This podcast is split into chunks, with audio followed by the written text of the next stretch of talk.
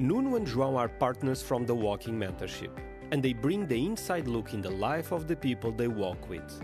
The podcast Keep Walking With Me searches for potential solutions towards the best version of ourselves.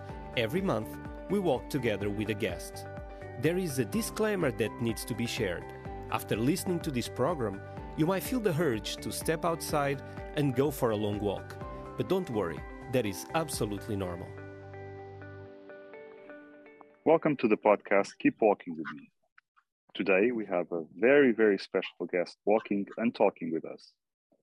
So let's get started. In a nutshell, who is Libby DeLana? Hmm. Good morning. Um, well, I, am happy to tell you who I am, or if that's helpful. yes. Please. Yes. So my name is Libby DeLana. I um, spent my my career in the world of advertising as an art director. Um, but that is my past 30 years. I would say if I were to define myself right now, I am a um, absolutely passionate advocate for the simple, the power of a simple morning walk and how going for a walk can transform each and every one of our lives. And if we are fortunate to be able bodied, and I do not take that for granted, I give thanks to my able body all the time. Um, walking is potentially available to all of us. And it doesn't have to be a big hike. It doesn't have to be a long distance. It doesn't have to be 10,000 steps. I believe that simply um, focusing on um, your day, an intention, the beautiful world in which you're walking um, has the potential of being incredibly transformative, not only for yourself, but I would argue for the world. I've come to believe that um, this may be an overstatement, but um, I grew up in the world of advertising, so why not? I actually think going for a walk can save the world. and, and what do I? What do I mean by um, going for a walk and save the world? I think um, when we step outside our doors and we step into the beautiful ecosystems that we are walking in, whether it's a completely natural world or an urban world, I think we are more attuned with the rhythms and energies of the planet. And I think that has the potential of being incredibly powerful. Uh, not, not to mention the mental health and physical health benefits of going for a walk.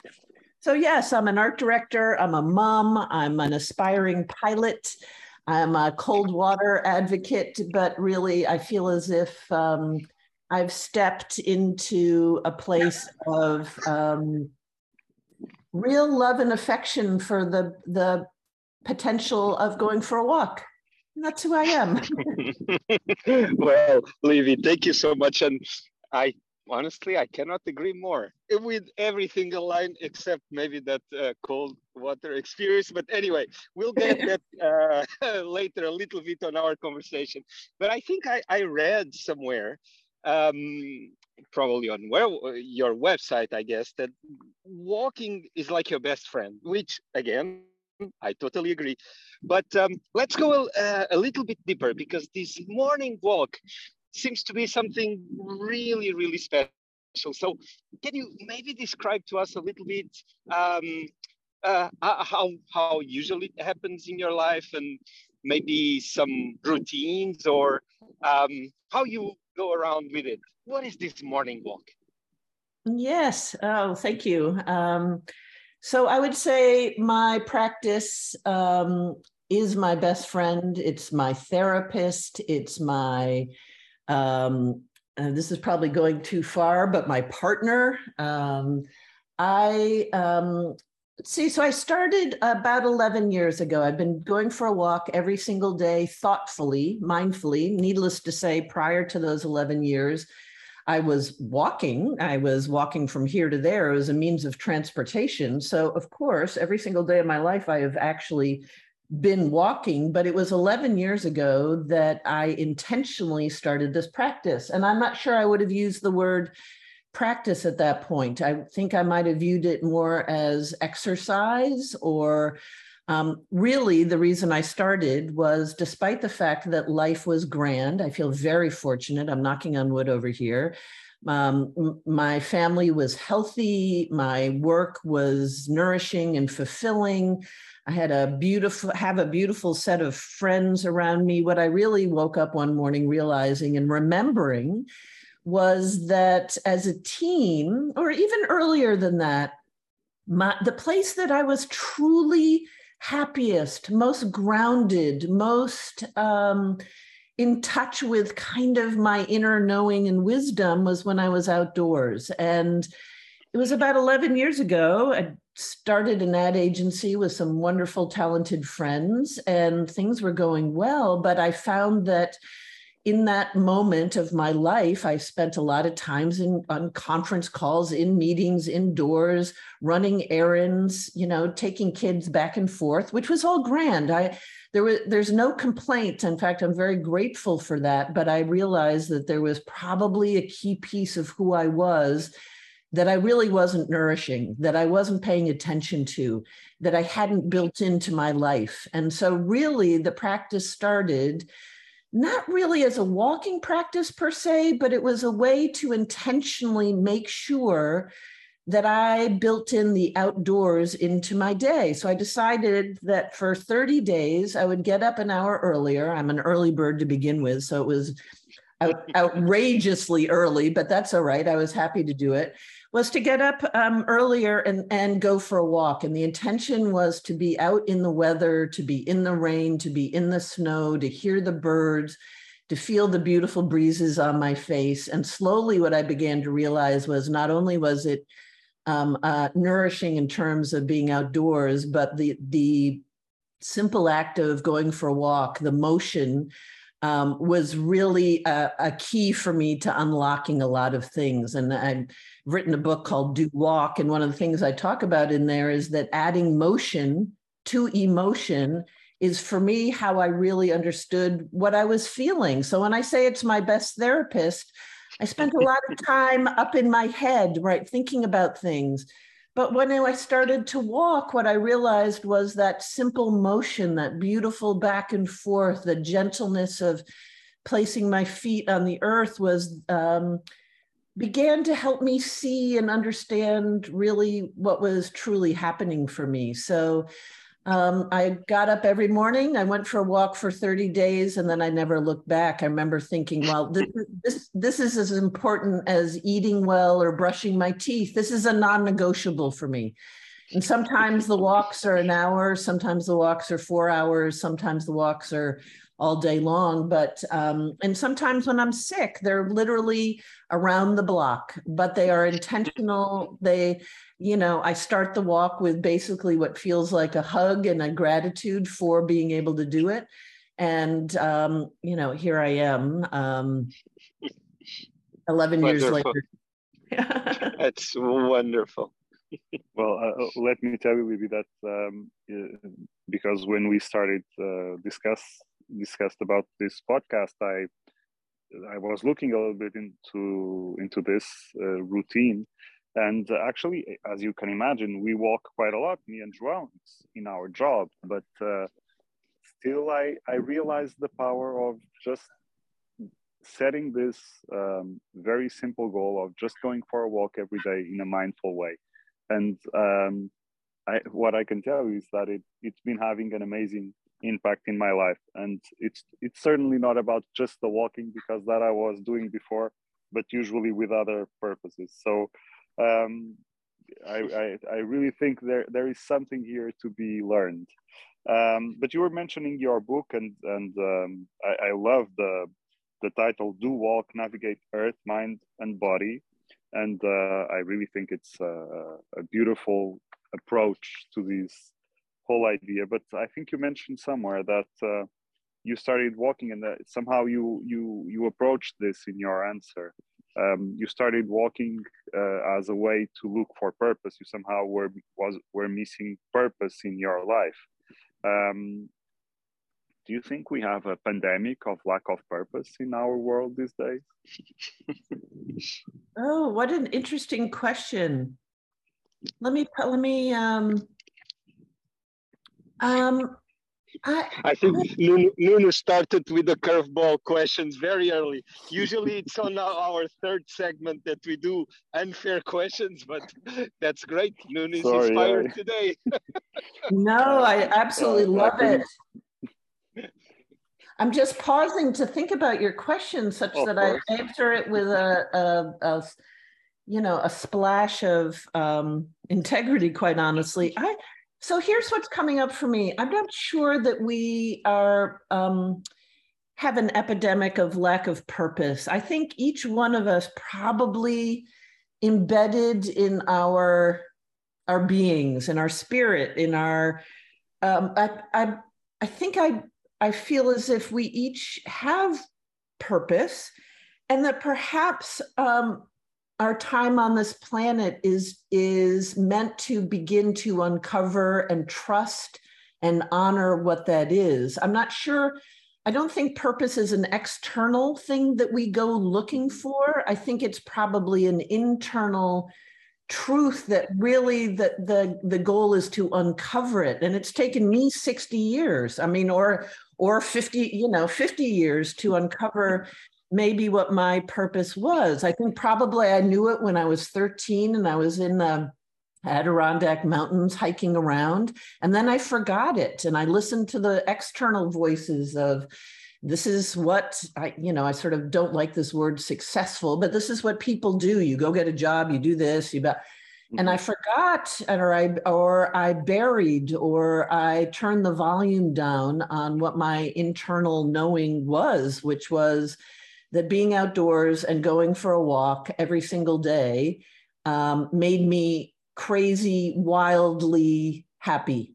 And um, I forgot that. And that's why I started this practice. And so I would say I probably knew that purpose when I was younger, then went on to forget it because I listened to the voices of the cultural norms and then finally re- found it again. And so, to your question, I'm not sure that we have an epidemic of not knowing what each of our purpose is. I think probably we have we have an epidemic is that we haven't turned up the volume internally or done the or done the internal work to understand what each of ours is. The answer again the the answer isn't outside of us. And so until we get quiet, until we spend time uh, with our own understanding and knowing, I don't think we can the world's so noisy. How do we possibly know what our purpose is until we get quiet? And that's the power of going for a walk is the silence, the quiet, the mm. opportunity to actually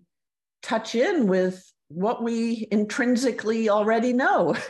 so I don't know if ah. that answers your question, but I love your answer, Libby. Yeah, perfect. actually, you, you were you were answering there I was thinking you, you need to listen because that's basically, uh, and we forget to listen to ourselves. So we are so overwhelmed with all the noise that we just um, disconnect from ourselves and actually going for a walk and having like this disciplined routine is something and it's not a routine in the sense that it becomes senseless or or mindless it's on the contrary it's on the sense that we need to give ourselves time um, on a regular daily basis. Otherwise we get disconnected. But talking about listen uh, i would suggest that now would be the perfect moment to listen to your first music. Can you uh, tell us what would that be? You know i my you know what? I wrote them down. I should look at my notes here. Um, one one song that I am listening to on repeat right now is a piece of music by a woman named Gordi G O R D I, and the song is "Extraordinary Life." Um, I think I hope that's what I wrote to you. I actually should look yes. at my notes. Yes, you did. You did. yes, yes, it is. You're right. um, yeah, yeah, and I think what I love about this song not only is um, I don't know, her voice for me um, is very um, uh, captivating, but it is to me, in a way, this anthem to how fortunate, how in many ways, how privileged we are to be on this planet at this moment. And to me, that is, excuse my language, I hope you're allowed swearing on this. That's fucking extraordinary. I mean, that we're that we're here and that we're, you know, so I so that song is right now for me the thing that sort of touches into what I'm feeling. All right, let's listen to it. Yes, I think it connects perfectly to your previous answer. So let's listen to Gordi.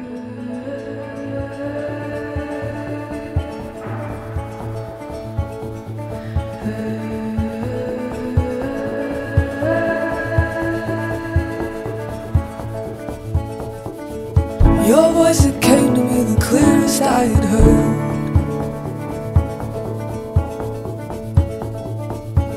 Those many nights where I lay hanging from your every word. And in my bloodstream you did multiply and then walk down an avenue and take me to the end. And it's like you're in my chest, it's like you're in my lungs. Something ordinary, it for a run. The way I need you now is more than to survive. I wanna give you an extraordinary life.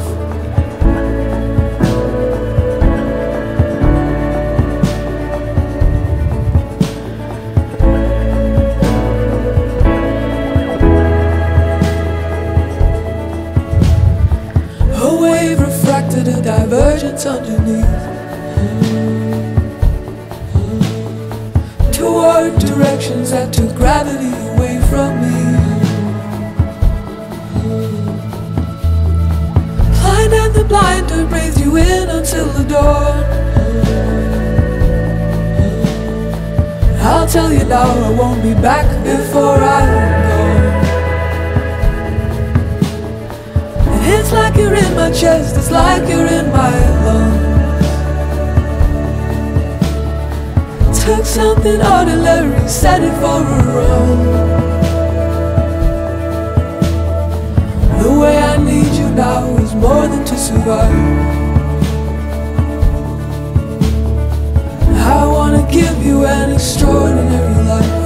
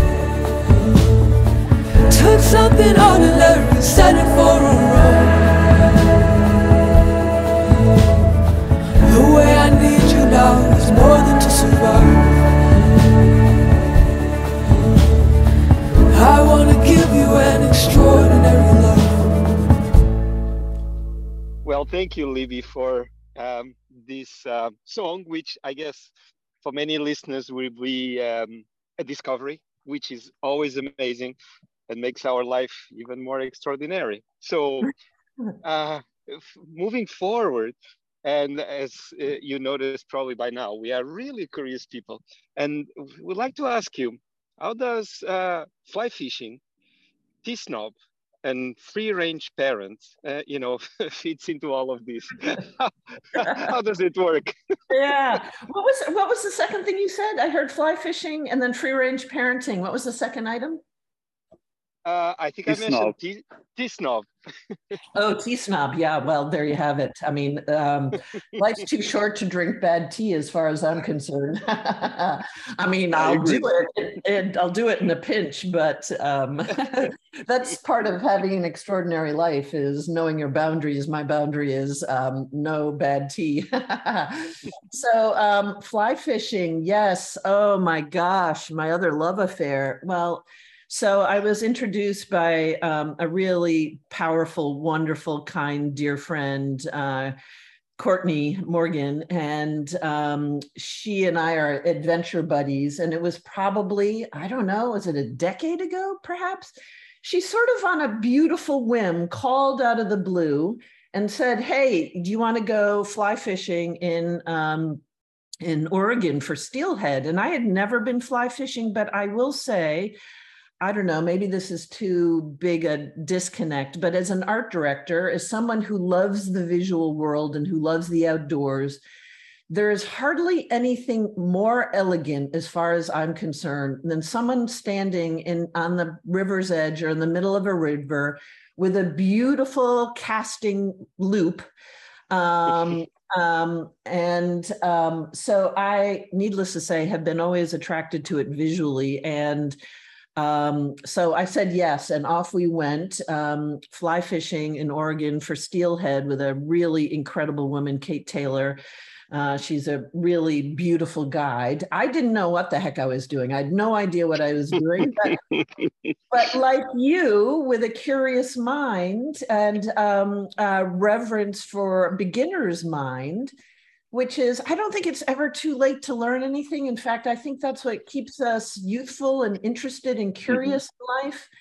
And um, so, uh, A, I loved my dear friend. B, I loved the aesthetic and the idea of learning something new. So off we went. And, you know, it's related to walking in that, you know, much of fly fishing is. Um, hiking into little beautiful pockets of backcountry to find um, you know, beautiful water. Um, and so there, you know, and there's also a lot that's similar in its mindfulness. So the sort of mm-hmm. repetition of step by step by step is very similar to casting a line or learning how to cast a line. So I think I will always be a beginner in fly fishing. Um, I love it so much. I wish I'd started when I was 10 because there's so much to learn just the biology, the geography.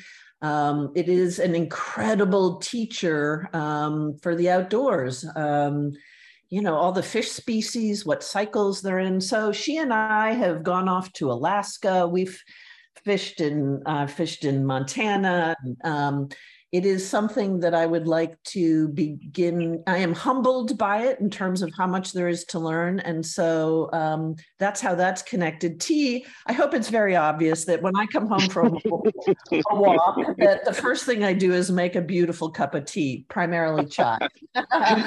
so, so tea for me actually is um, actually really related to my walking practice. I don't usually have a cup of tea before I go out, but um, I am trying. I am. I am trying to learn more from a beautiful teacher, Thich Nhat Hanh, um, about about this sort of practice of mindfulness. He he actually talks about going for the walk. Uh, a mindful walk is a very a very tender um, practice, but it's the same for making a cup of tea, right? How can how can making a cup of tea become a mindful practice? And um, you know, adding uh, breath as the water boils, and then the joy of pouring the hot water over the tea bag. So I am a tea snob. Yes, life's too short to drink bad tea. And then free range parenting. I have um, very fortunate to have two very tall. I'm six feet, so they're very tall.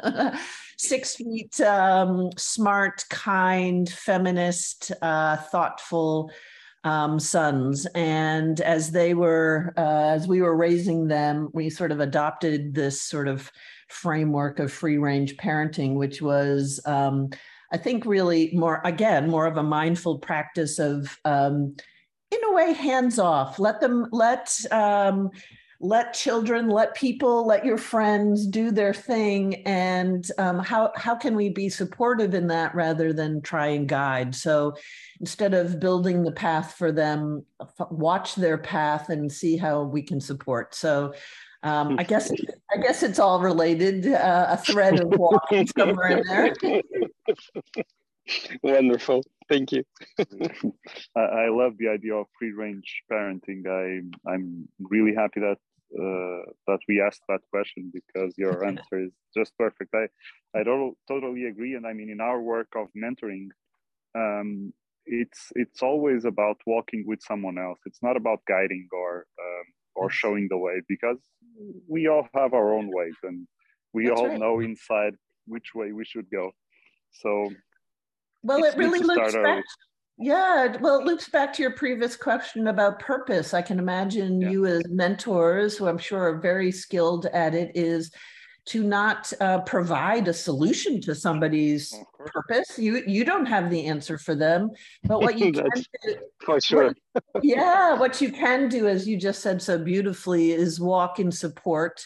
You know, the way I, I love to visualize that moment of both parenting and perhaps walking with a friend or mentoring is to walk shoulder to shoulder and, you know, mm-hmm. metaphorically with your hand on their back is is to me i mean it's one of the most loving things we can do. You're not you're not standing in front of somebody share, telling them. You're side by side sharing the space sharing the path walking together step by step together. Nobody's in front of anybody. There's no hierarchy it is in fact the most um, i don't know i think going for a walk is the most uh, this i'm going way too far on this but what the heck i think it's the sexiest thing one can do maybe not the sexiest thing but a sexy thing is, is, to go uh, for a walk with somebody because it's so loving and so in alignment and to be shoulder to shoulder with someone you care about listening mm-hmm. or sharing is um, gosh what a what a gift so I, I, I probably went too far there, but why not? No, no, no. Actually, Libby, uh, not at all. not at all. And I just wanted to tell you that you were uh, talking, and I was uh, picturing. Actually, I, I cannot say for Nuno, but I can almost say also for Nuno. One of our favorite programs of all the programs that we've done over the years, and there are so many. I mean, dozens, dozens, more than 1,000 people. But there's one program that it, it really it's uh, uh, a very special place on us, which is parents and kids. So we actually once a year we take uh, either mother or father and one of the kids. So there is no competition for attention. And um, every time we've done this program, uh, Nuno and I, uh, we took one of our kids. And I have to tell you that uh, uh, this is probably, I was listening to your description uh, of actually free range parenting and this idea of walking shoulder to shoulder. Yes definitely all the time. But sometimes as a mother or father that really loves uh, your loved ones sometimes you need to go a bit behind and, and put your hands a, a little support which feels very good i guess to both and yeah. uh, thank you thank you so much for sharing that yeah yeah I, I love that you do that program. Thank you for doing it. I'm sure it's uh, so meaningful for all those individuals. I mean, what a gift. Hmm. Well, thank you. thank you for those words. Um, but I would like to to chill down a little the conversation. Sorry, but uh, I'm really very curious about your interest in cold water uh, and cold exposure, I guess. Um, I, I personally have done nothing uh, similar to what you do, but I do enjoy the, the, the, the feeling of going for cold water. But you do something more, a little bit more extreme. So, can you share with us a little bit how this came into your life and uh, what is it that uh, drives you to uh, go into literally uh, freezing water? I mean, it's, a, it's such a fair question. I mean, I think um, it would be really fair for anybody to say you're nuts. Um, what are you doing?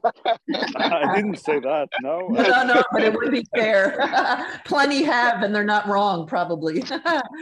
so here's what I've come to learn. So uh, to be perfectly honest, it started a little bit on a whim at sort of the start of the pandemic. Uh, one of my sons was home after graduating from college. Uh, where I live, just north of Boston, is right on the Atlantic Ocean. And uh, I think we can all say that during lockdown, um, uh, you know, there were we were all looking for ways to feel. I don't know, lit up, alive. Um, and so we mm-hmm. decided, we hopped in the car and we went down to the beach and we're people have pro- undoubtedly heard of polar plunges that happen on New Year's. Well, we in sort of that that spirit thought, let's just run into the ocean. It was it wasn't the dead of winter, but it was really late fall. The ocean was very cold, and so we ran in and we ran out. It was very uh, it was not mindful at all. It was thrilling, interesting, and um, challenging. It was fun to do together. We laughed like crazy. Needless to say, if anybody's done this, when you get out,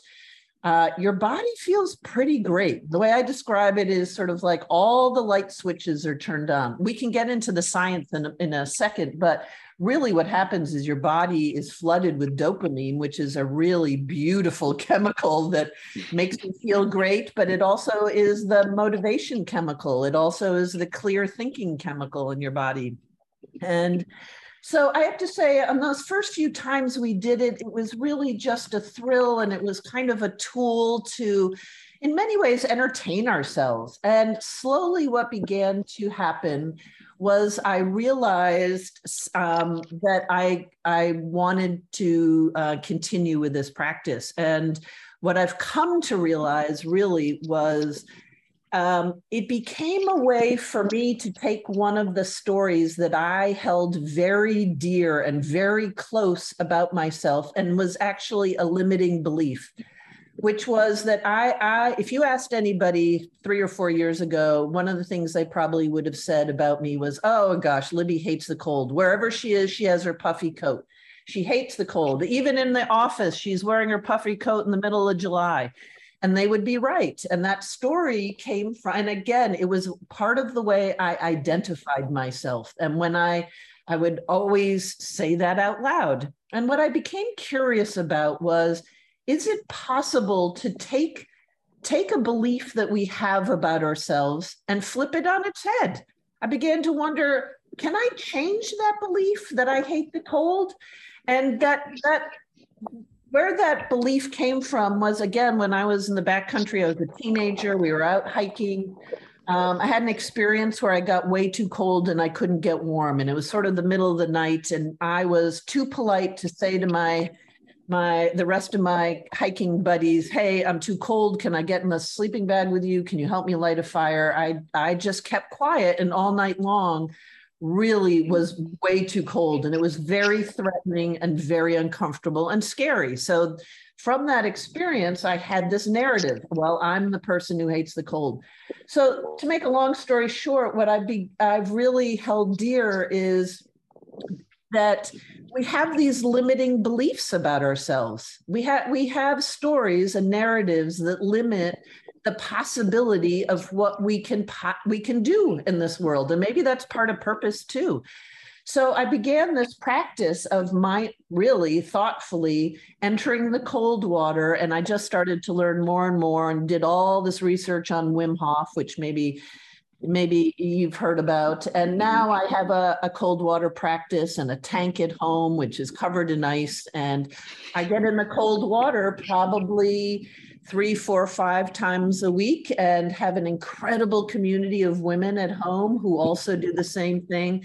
Before, I'm currently in California. Before I left, we got in our local river and it was 24 degrees. And one could say, well, wasn't it frozen? Well, yes, there was ice floating in the river, but because it's a river, it was moving. So you're right, it gets kind of extreme. It's kind of thrilling. I have an incredible community to do it and there's all sorts of physical benefits, which I won't go into now. But um, what I have learned is that those little sneaky stories that we tell ourselves that actually limit how we move through the world we do have the opportunity to shift them should we try. It's hard work, scary, it is not easy. Um, and I've applied this to other areas of my life. So it is a practice of internal inquiry, really. Mm-hmm. Well, but that, that, that's that's so interesting because, I mean, uh, when one does this internal inquiry, usually we find um, reasons to do certain things that uh, usually we don't do. So what I mean is that um, uh, I mean we notice obviously that you are involved in um, several causes. I mean, namely the the I, I, guess the period fighting menstrual stigma and also the um, Jeanne Geiger Crisis Center, uh, which is engaging you know communities to end domestic violence. I, I really wonder what drives you to be an activist. Oh, um, I guess the um, the quick answer is again. Uh, I guess it's sort of subtle purpose. It's not overt. I suppose my purpose is the walking, but I think I um, have come to really realize how how fortunate and how much um, privilege and opportunity I have in this world, and it is uh, in many ways dumb luck. And so I have the energy um, and feel as if the opportunity and maybe even the responsibility um, lies with each of us who have so much have so much period mm-hmm. to share to share that and to um, do what we can with our short time on this planet to leave it better than we found it i mean one of the tenets of camping perhaps it's more um, uh, I would say American centric, but is a concept of leave no trace. So wherever you go, if mm-hmm. you're out camping or if you're out, is to yes. leave no trace of where you've been. And so I sort, I guess I sort of have that feeling about my time on the planet. I not only do I need to leave no trace, but I need to try and leave it better than I found it. And I have been granted so much. Um, the least I can do is um, offer some energy, some wisdom, a welcoming hand to organizations that are um, close and dear to me. I, I, I, guess I feel it's a responsibility. So, uh, indeed. Well, thank you for your answer. And actually, keeping on that note, maybe it's a good time for you to offer some energy, some wisdom through a song. Maybe you want to share with us what's your second pick. Oh, I don't remember. Tell me, what did I put? I should open up my notes. no worries. No, we, can, we can tell help. you. Uh, Maybe, so you... yeah. What do you think, Nuno? um, Fleetwood Mac, I, I, maybe? yeah, everywhere. everywhere but Fleetwood Mac. Oh, sure. Yes, let's, yes. let's plop that in there. I love that song.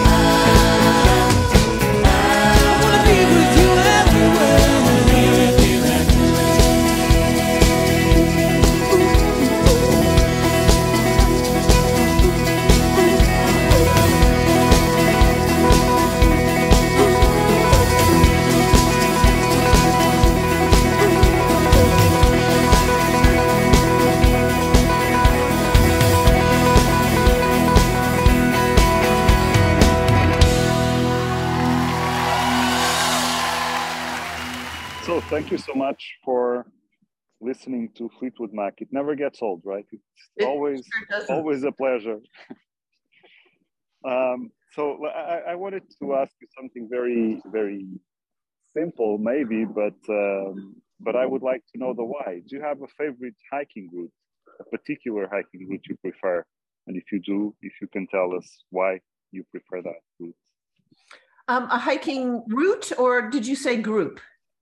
No, route, route, Oh, route. like a trail. Yeah. Yeah. Oh gosh. Um, what a great question. I will say that um, I guess I don't have a f- favorite because I I do really I don't know. It must be something about my spirit. I love going on new trails. Um, so I I'm as I said currently in San Francisco. And I've been doing a lot of hiking up on Mount Tamalpais, which is in Marin, and just exploring some new trails. Boy, is it beautiful. There's a trail called the Dipsea, uh, which goes down to the Pacific Ocean, really beautiful. About uh, a month or so ago, um, a group of us, um, all women, went up into the White Mountains in uh, New Hampshire and hiked um, with our crampons and our ice axes um, because it was December Mhm. through, through, and that was absolutely, absolutely beautiful. Oh my goodness. Um, and, and despite having said that I love to explore new trails, there is um, there is a route. It's not really a trail. There's a route that I take when I'm at home, and I probably, excuse me, have done that trail. I don't know, a couple times a week. And so you know, over the course of 11 years, it's hundreds of times. Mhm. So it it has a familiarity and a beauty in its familiarity to me. It's so it's so familiar that it becomes meditative. Do you know what I Mhm. mean? I, I I know each bend in the road. I honestly, in some ways, feel like I know where I know where the coy- coyotes are. I know where the barred owl sits. I know when the snowy owls appear, and that's out on Plum Island in Massachusetts. And it's um, it's a it's a roadway um, through a preserve, and I've done that walk. It's probably about eight miles. Um, I have done it so much that uh, there are times when I really feel like I need to get grounded. That there's one stretch where I close my eyes and I walk with my eyes closed for 10, 20, 30 steps because I know it so well and talk about learning learning to trust your other senses learning to listen more deeply. Um, so i don't do that often but that path is probably the one i've um, walked the most and have a i don't know it sort of feels like um, feels like a, a family member. It's like um, a hug every time i walk that path. It's Yeah, It's that's, that familiar sounds familiar. yeah familiar and loving and um you know i i know where the headwind shows up um and yeah so i think it's probably pro- the plum island preserve that is my most walked path Wow. Well, thank you, Libby, for sharing. Um, it's actually uh, it's a good introduction for our next question because um, even knowing that you've done a certain path many many times, you actually can have the possibility to make the decision to walk it differently, no matter what is probably uh, you know the weather or uh, the temperature on that day.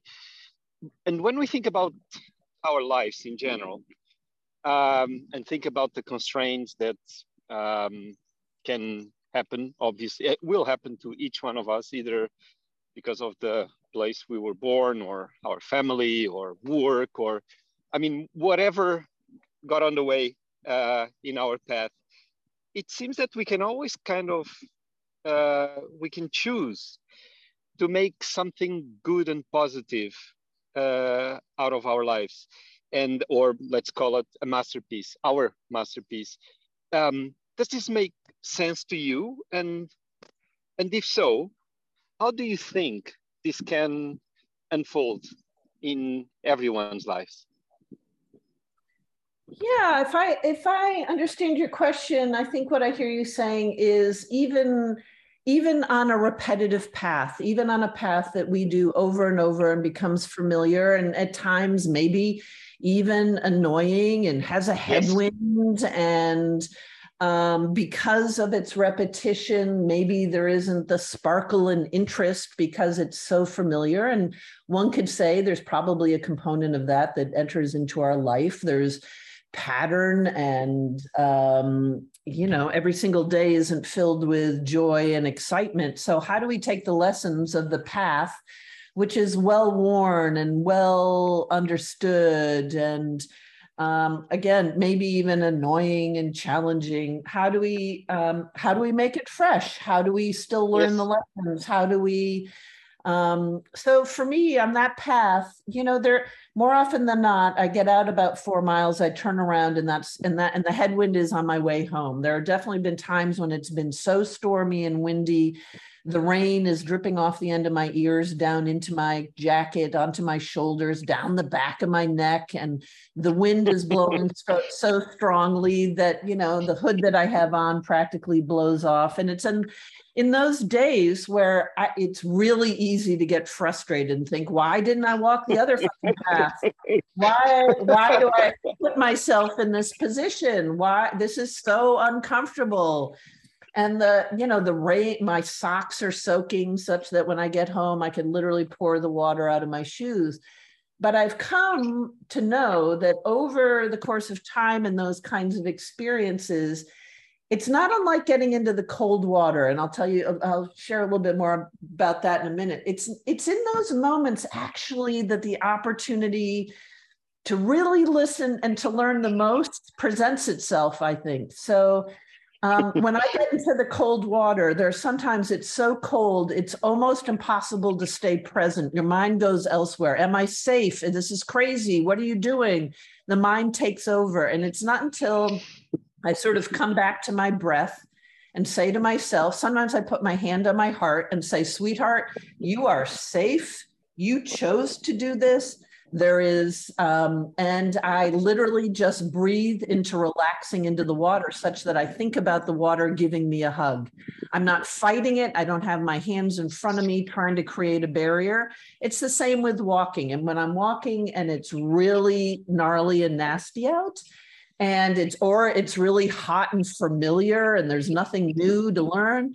It is actually in those moments that mindfulness presents um, a really great opportunity because what happens is you you have to become internal. What is your body saying? What is your mind telling you? How can you breathe such that your steps become more gentle? One of the phrases that i I really love is um, go gently. So it's when that wind, headwind is blowing, the water's dripping down your back, or it's when I step into the coldest of water and I'm creating this kind of clenched body that the invitation is okay, relax, lean into it, you know, lean, literally lean into it, listen, um, I, I, the other way so i think there i think there are lessons that you can only learn in that moment by being open to hearing it. So the way i sort of describe it i don't happen to be a gamer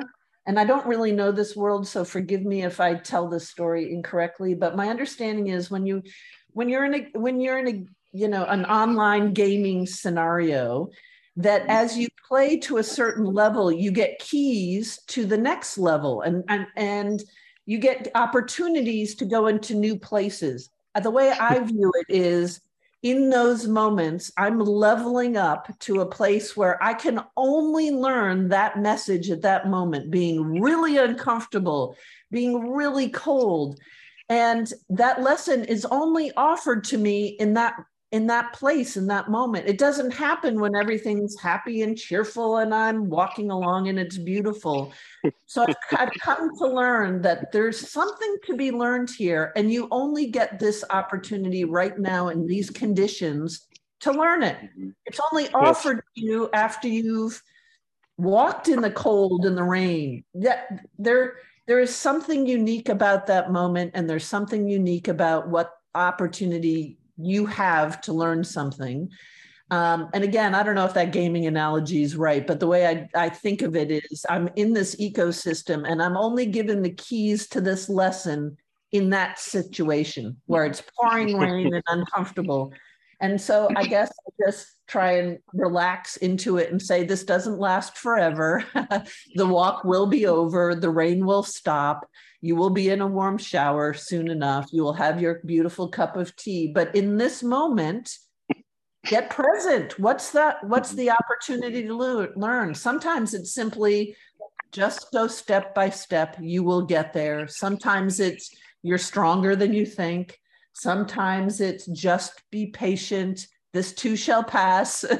so um, I think in any of those moments, and especially at the moments that are challenging and hard, the, the world is offering you a unique opportunity to learn something that's only available at that moment. It's not available any other time. And if you want to learn it, you better be quiet and listen. is yeah, Thank you. Usually we, we, we grow outside of our comfort zone. So it's it's exactly there that we can find um, the new keys to to ourselves. And talking about going outside our comfort zone, or maybe not, um, I have a, a kind of a, an unfair question, but I have I, I, believe I will make you a more difficult one ahead. But this one can be challenging, um, which is very simple. It's um, if you could take on any adventure today, literally any adventure, what would that be? Oh, oh my gosh, I have a list of 10. So let me see if I can. Okay. Easy. um, well, let's see. I, I just, I'm very, very grateful. I've just become uh, um, what's called a, a, friend, guide, ambassador for a brand called Fjallraven. Um, and mm-hmm. uh, they um, have these exquisite experiences. One is called Polar, which is up in the Arctic Circle. It's a dog's 10, I think it's maybe it's not 10 days, maybe it's seven days, dog sled, cold mm-hmm. adventure. I would love to do that. I'd love to go back. I'd love to go trekking uh, on the Annapurna circuit with my dear friend Maggie mm-hmm. Doyne, who is um, uh, the founder of an organization called Blink Now. I invite everybody to check it out. It's spectacular. So I'd like to do the Annapurna circuit. I'd like to go back to Alaska to go fishing with Courtney and Kate. But the adventure that I have coming up is with one of my longest standing, dearest friends, Marta, and uh, she and I have for a decade, literally a decade, said we want to go and walk um, in and around the beautiful country of Bhutan. Um, and so she and I um, are going at the end of April to do um, a little walking, trekking, wandering um, uh, to Bhutan. So those those are the quick ones on the list. amazing. I'm afraid I have, amazing yeah, I'm afraid I have really terrible, insatiable wanderlust. I just think this planet is this planet is so beautiful. I um, just am Definitely. honored to be able to see a good a good bit of it. Great. well, and I uh, I guess it's time for your third music, which I believe is "Hang On." Correct? Is that right? It's "Hold Tight." By the love but you oh. can change if you want. Oh no no no. I mean hold tight. Um you know I, it's this is a new song in my little listening repertoire. I don't know much about it. I, I probably should but I, I think what I just really love about this song is this kind of notion of um, I, I, well, the the lyrics are "hold tight," and I think the reason that resonates for me right now is I again, I'm 60 years old. I think I feeling like I'm just holding tight, not in a restrictive way, but I I'm just holding tight to this idea that our time on this planet is so darn short. Boy, mm-hmm. um, what an amazing opportunity and gift we we've been given. So um, I guess that that's that's why I've chosen this song. But I, you know, I'm not. Who knows? You may ask me. I, I may choose some other ones if we. so, um, uh, yes, it's wonderful. Let's listen to it. I'll be here with you all night. My, my, I'm getting lost in your eyes. Outside, I'll be here with you all night. My, my, I'm getting lost in your eyes.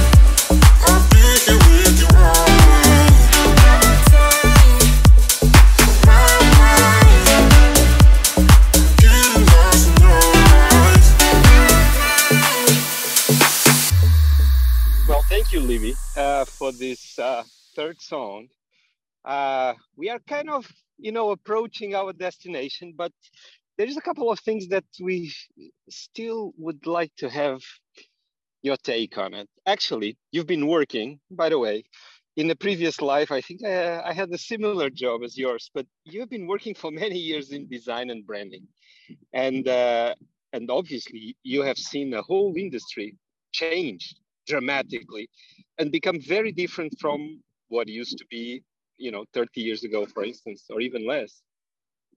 And my question for you is since the industry still uh, focus on brands what do you think makes today a brand truly relevant? Um, this is going to sound terribly cliche because this word is overused in our industry, but uh, uh, actually, the two words I'm going to say are overused, but I think there is um, real truth to it, which is authentic storytelling. And I always viewed uh, my job was as an art director in the ad communications marketing world my job was not to quote unquote sell things. My job was to take the passion and learning of what resided inside a brand, a company, and simply share that passion with the external world. So I spent quite a bit of time on some really beautiful brands, including at one point Rolls Royce and Bentley, which I feel really privileged to have worked on. And my job, I didn't feel, was to necessarily sell um, Rolls Royces or Bentleys. I mean, there wasn't in many ways an esoteric product.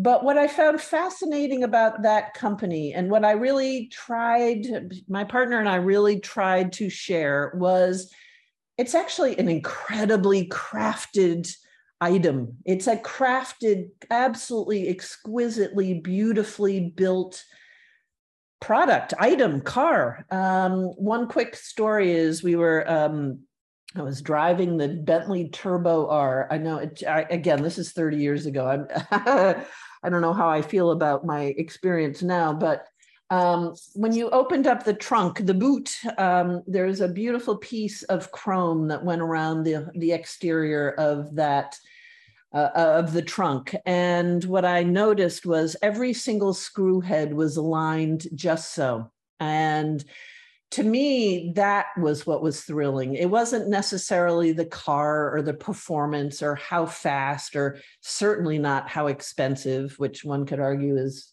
ridiculous, but it was the craftsmanship, the attention to the detail, the love for, um, again, making all these screw heads be perfectly aligned with the sort of bottom edge of the trunk. And to me, that was just really beautiful for a number of reasons. Visually, it was very beautiful. I loved thinking about the individual who maybe that was a requirement, but who decided to make that an important feature that probably nobody ever saw.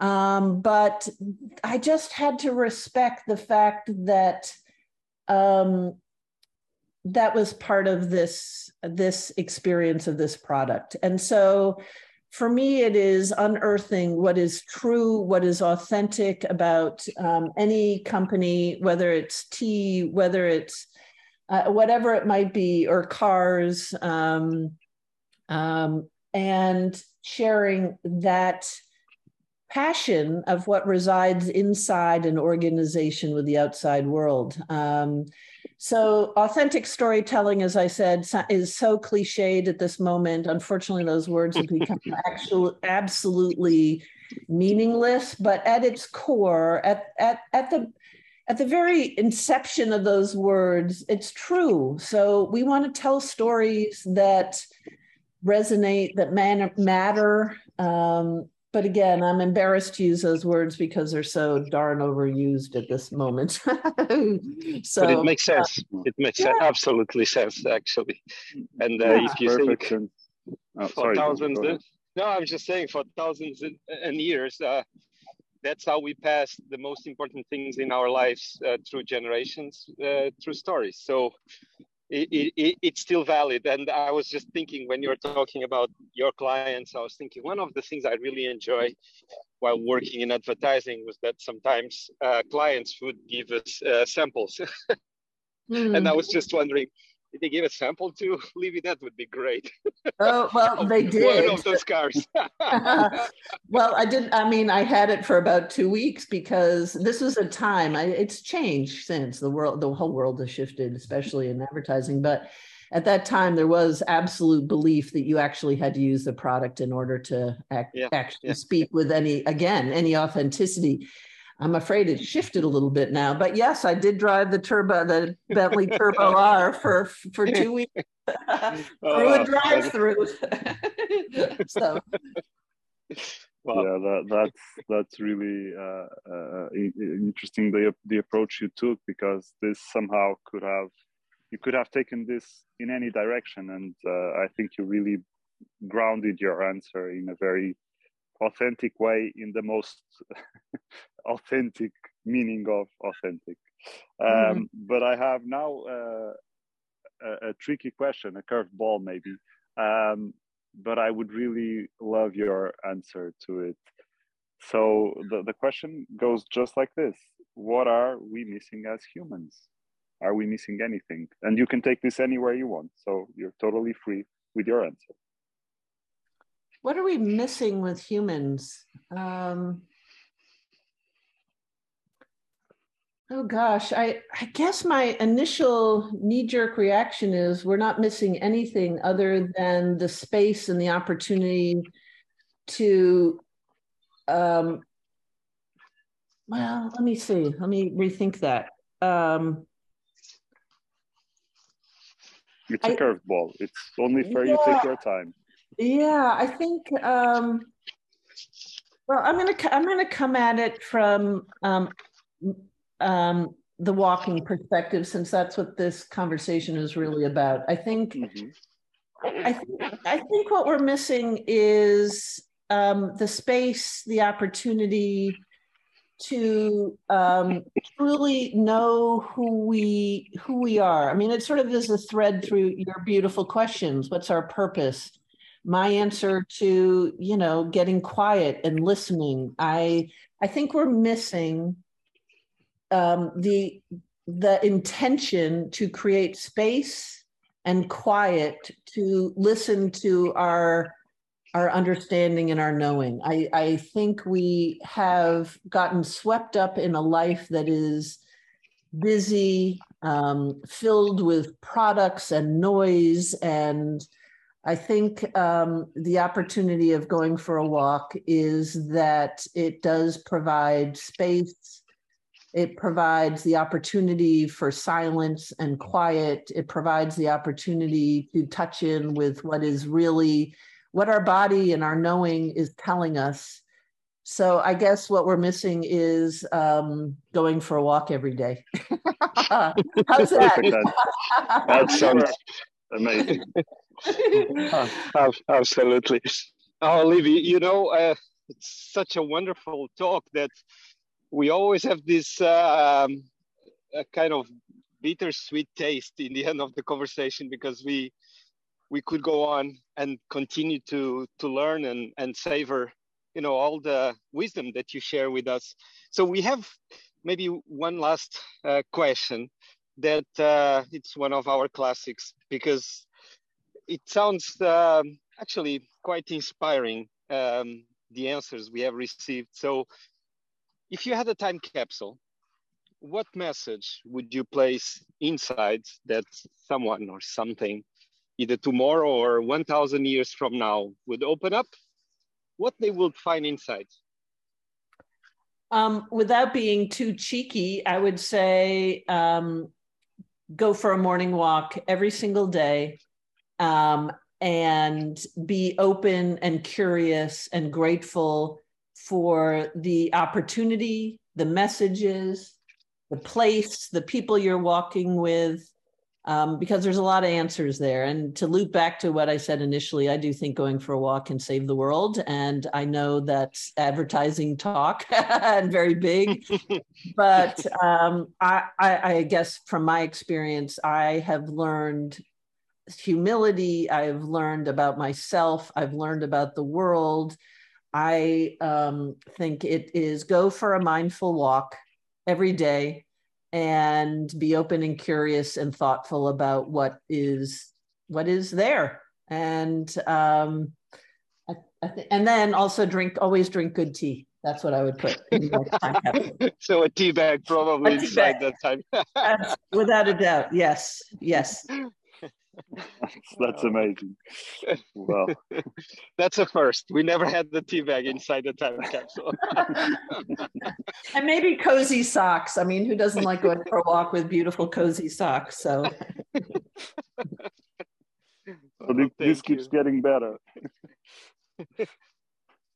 well, thank well, you, thank You so much. Uh, yes we we depart with um with a um, tremendous uh, desire that uh, one day we cross our paths either on this side of the pond or the other side uh, on you know whatever day uh, weather might give us with sun or rain uh, and uh, have the opportunity to walk um, shoulder to shoulder thank you Libby. oh thank and you maybe cold water Yes, Sorry. absolutely. So, no, thank you both so much. It's such beautiful, thoughtful questions. I will say, um, uh, I've never been asked some of those things, so it was, it was, really fun to think about. And I'm going to continue to think about some of your questions. In fact, um, uh, tomorrow's walk, I'm going to um, really take with me and tuck in my back pocket. What are we missing? I think, and um, some really great questions. So thank you both, and thank you for your practice of walking mentorship. I think it's um, I'd I'd like to go for a walk and be mentored by both of you at any point. so anytime you want, anytime, very welcome. Keep Walking with Me. It is a podcast inspired by the walking mentorship experience. Step by step, we walk together towards the best version of ourselves. For more information about our mentoring programs, visit our website walkingmentorship.com.